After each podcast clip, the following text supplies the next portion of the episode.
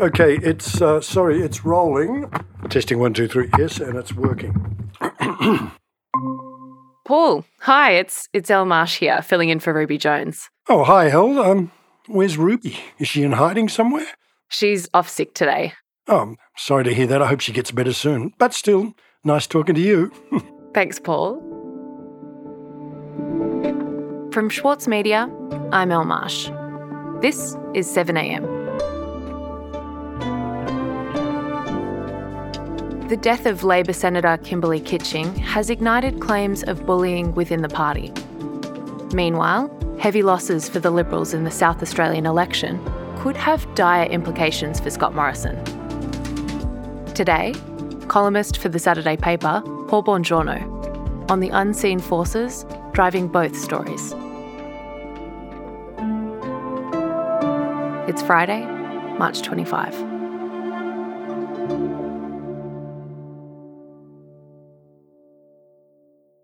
Paul, let's jump in. Can you explain to me what has happened this week following the death of Labor Senator Kimberley Kitching? Oh, okay, Elle. This is a complicated and at times ugly story. Kimberley Kitching was a Labor senator for Victoria. She was a player in a sub-faction of the right in that state, closely associated with former federal leader Bill Shorten, and was a close family friend of Bill's. Senator Kitching. Thank you, Mister President. It is unusual for... When Stephen Conroy quit the Senate in twenty sixteen, Shorten parachuted her into the vacancy as a captain's pick, brushing aside fierce resistance in the branch. My leader and dear friend Bill Shorten set this exciting challenge for me. And as a former Queenslander who grew up swimming, a proud holder of a bronze medallion, who continues to enjoy swimming in Victoria's chillier waters, I am daunted yet delighted to be thrown in the deep end right here and now. While she was a controversial and sometimes divisive figure within the party, she was a China hawk and joined a group in Canberra called the Wolverines, which was largely made up of M Ps from the other side of politics. Some senators arrived to this chamber with great fanfare, some with universal praise, some with stringent criticism from the political commentariat, and some are barely noticed at all. I want to record here that I embrace all of it, the good, the bad, the ugly. She was a dedicated human rights campaigner and played a significant role pushing for the so-called Magnitsky Law, enabling Australia to sanction foreign individuals who abuse human rights. And two weeks ago, she died suddenly of a suspected heart attack. She was just fifty-two years old. Labor Senator Kimberley Kitching has died of a suspected heart attack in Melbourne, sending shockwaves through Australian political circles this morning. Politician... Now, since her death, stories have appeared initiated in the Murdoch papers, saying that she was bullied by so-called mean girls within Labor's Senate leadership, Penny Wong, Christina Keneally and Katie Gallagher. Three of the women she named, the mean girls, well, they denied ever happened, and I guess Kimberley must have just made it all up. The stories weaponised Kitching's death against the Labor Party, and they claimed Kitching was picked on, that she was excluded from decisions and a key committee. Labor Senator Kimberley Kitching, a friend of mine who died of a suspected heart attack a week ago, after telling friends like me of the stress that she was under from bullying by people in her own party. They claimed that her life was basically made unbearable by these senior women in the party. There is a cantankerous cabal that really went for her, and she deserved so much better. The Herald Sun in Melbourne went so far as to directly blame the tensions for the senator's untimely death, brushing aside her known chronic thyroid condition, which her family, according to a close friend, believes was the immediate cause of the death. And so where are these stories coming from, and what is the substance of this? Well, well, there is certainly substance to heated disagreements and perceptions Kitching was not seen as a team player. This led to confrontations with senior Labor figures, although bullying is firmly denied. Did you bully and harass Kimberley Kitching? No, I did not. Uh, and and I, I wanted, but let me... Wong did admit to directing an offensive remark at Kitching on one occasion, but said she had apologised and believed her apology was accepted. What I said was insensitive. You know, I regret it. Uh, and Uh, I apologised as I should um, when I became aware that she, um, how she felt about After it. Because it became public. I think there's no doubt that the stories are coming out of the section of the right in the Victorian Labor Party, out of the crumbling faction led by Bill Shorten. And the fear in the broader party is they'll damage Anthony Albanese's chances ahead of the election. The Murdoch press, as we've seen, has been very happy to help, of course, and Scott Morrison has seized on it like a drowning man. If Anthony Albanese cannot stand up to the bullies in his own party, then how on earth is he going to have the strength to stand up to the bullies in our own region? He can't just dismiss away hard issues. Now, that's not what Prime Ministers can do. The hypocrisy and double standard of that, I think, really just doesn't sit well with the Australian people. Essentially, when you think about it, the Prime Minister is accusing Labor of being as bad as him and the Liberals on the treatment of women colleagues. So there are two things happening here. There's this factional story, I guess, Shorten versus Albanese, but that is being picked up by Morrison and the Murdoch media because it suits their agenda? Well, I'd say it's more a power play over pre-selections, but in a nutshell, that's how it's playing out publicly. And there are problems with the story. Midweek it emerged that a document prepared by Kitching to make her bullying claim was not presented to Deputy Leader Richard Marles as reported.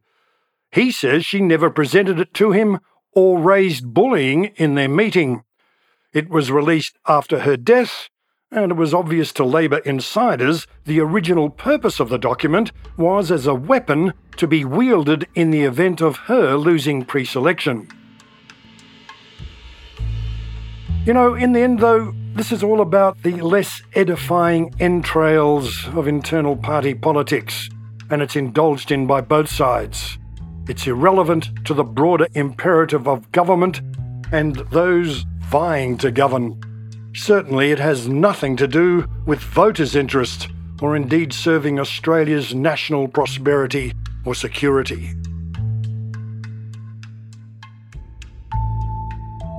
We'll be back after this.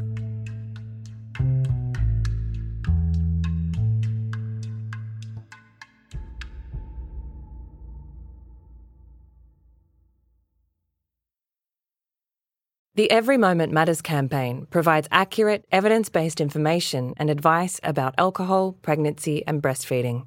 It has been created by the Foundation for Alcohol Research and Education and endorsed and funded by the Australian Government. Alcohol use during pregnancy can lead to fetal alcohol spectrum disorder, or F A S D, a lifelong disability. So make the moment you start trying the moment to stop drinking. Visit every moment matters dot org dot a u to find out more. As a seven a m listener, you're already familiar with many of the journalists who work for The Saturday Paper. For a limited time, subscribe to Australia's leading independent news source, The Saturday Paper, and you'll receive The Saturday Paper's stainless steel coffee cup, made in collaboration with Fresco, for free. Subscribe from just two dollars ten a week. Simply visit thesaturdaypaper.com.au forward slash offer. Paul, since you were last on the podcast, South Australia got a new government. This is the last state election before Morrison faces the polls. What does it tell us? Well, quite a few things.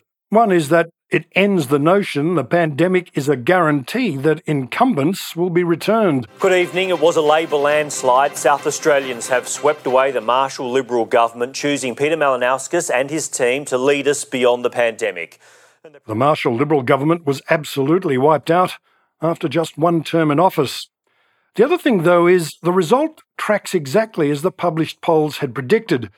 So the idea that the polls are still off the mark can't be relied on either. I think the lessons from state elections are that, and the, the, the new Premier um, made this very point, even before uh, the polls were open, and that was that this issue, this election was being fought on state issues. Federal election will be fought on federal issues. Morrison has tried to dismiss the outcome, saying the election was fought principally on state issues, but he knows that's not completely true. One seasoned Liberal told me, don't you believe any of it, they're cacking themselves. Health was a big issue in the campaign, and Morrison was absolutely tied to it. And Labor research suggests one in two South Australians were less likely to vote for Stephen Marshall's candidates once they were reminded that they were the same party as Scott Morrison. Labor's core flutes at the polling booths featured a picture of Marshall with the P M, something they wouldn't have done if they believed Morrison was a plus for the Liberals. Mm, so South Australia now has a Labor government. Can you tell me about the new Premier?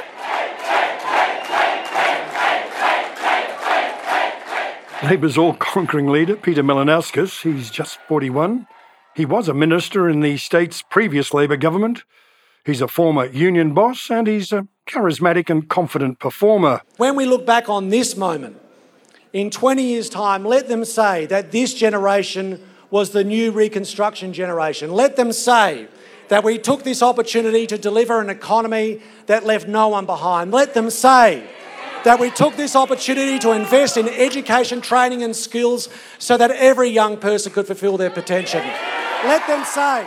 After his win, he told R N Breakfast that he certainly didn't think Morrison helped the Liberals. The former Premier was repeatedly applauding Scott Morrison in a way that I don't think was consistent with the state's interests. Um, what I've said, I mean, Scott Morrison described um, the former Premier, Stephen Marshall, as a quokka. What I've said is I'm not going to be ScoMo's quokka. Um, yes, I he cited issues with the share of G S T. He also said the state had not had a fair deal on water. And he pointed to issues with jobs, particularly around the aborted submarine project.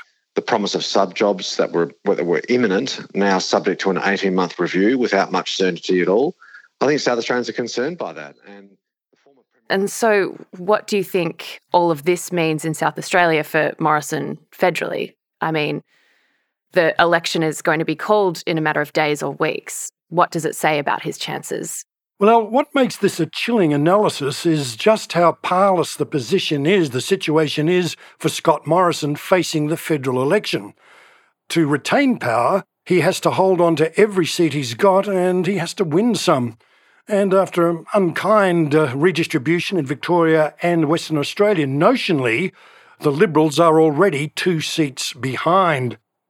So while you can't transpose everything that happens in a state election to a federal election, that mood in South Australia is ominous for the Liberals, and it puts into doubt the perennially close seat of uh, Boothby, that's on a margin of just one percent, and even the seat of Sturt, which is just on six percent. And one South Australian political insider says the voters are waiting for Morrison with a baseball bat. And this is a phrase then Queensland Premier Wayne Goss used ahead of Paul Keating's heavy loss to John Howard back in nineteen ninety-six. The problem too, I think, for the Liberals is that this view of Morrison's negativity for the party is not restricted to South Australia. Early in the week, it was reported that New South Wales Liberals, particularly in city seats under threat from Teal independents, want the Prime Minister to stay away from their campaigns. The Daily Telegraph quoted some party members saying Morrison was toxic to the government's chances. So, not a great week for Morrison, even if he thinks politicising the death of Kimberley Kitching will help him. Paul, thank you so much for your time today. Well, thank you, Elle, and I hope Ruby gets better soon.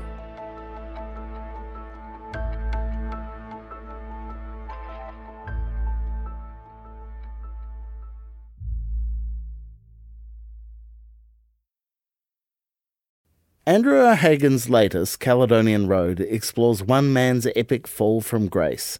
I'm Michael Williams, and on this week's Read This, I sit down with Andrew to discuss this and the state of modern Britain. All that and more, wherever you listen.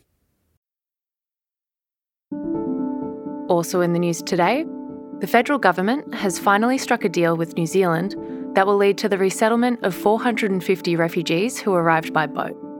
Announced on Thursday, the agreement will prioritise asylum seekers who are still on Nauru to be resettled in New Zealand first. New Zealand's offer to resettle refugees being detained by the Australian government was made almost a decade ago. And in Western Australia, a royal commission has found Crown Resorts unsuitable to hold a gaming licence in the state, but did not recommend Crown should lose its licence. the Commission's report, tabled in the State Parliament on Thursday, identified a number of serious breaches by the gaming operator. The Commission found that Crown had facilitated money laundering and had failed to minimise gambling-related harm. seven a m is a daily show from The Monthly and The Saturday Paper. It's produced by me, Kara Jensen-McKinnon, Anu Hasbold and Alex Gow. Our senior producer is Ruby Schwartz, and our technical producer is Atticus Basto. Brian Compo mixes the show. Eric Jensen is our editor-in-chief. Our theme music is by Ned Beckley and Josh Hogan of Envelope Audio. Our executive producer and your host, Ruby Jones, will be back with you next week. See you then.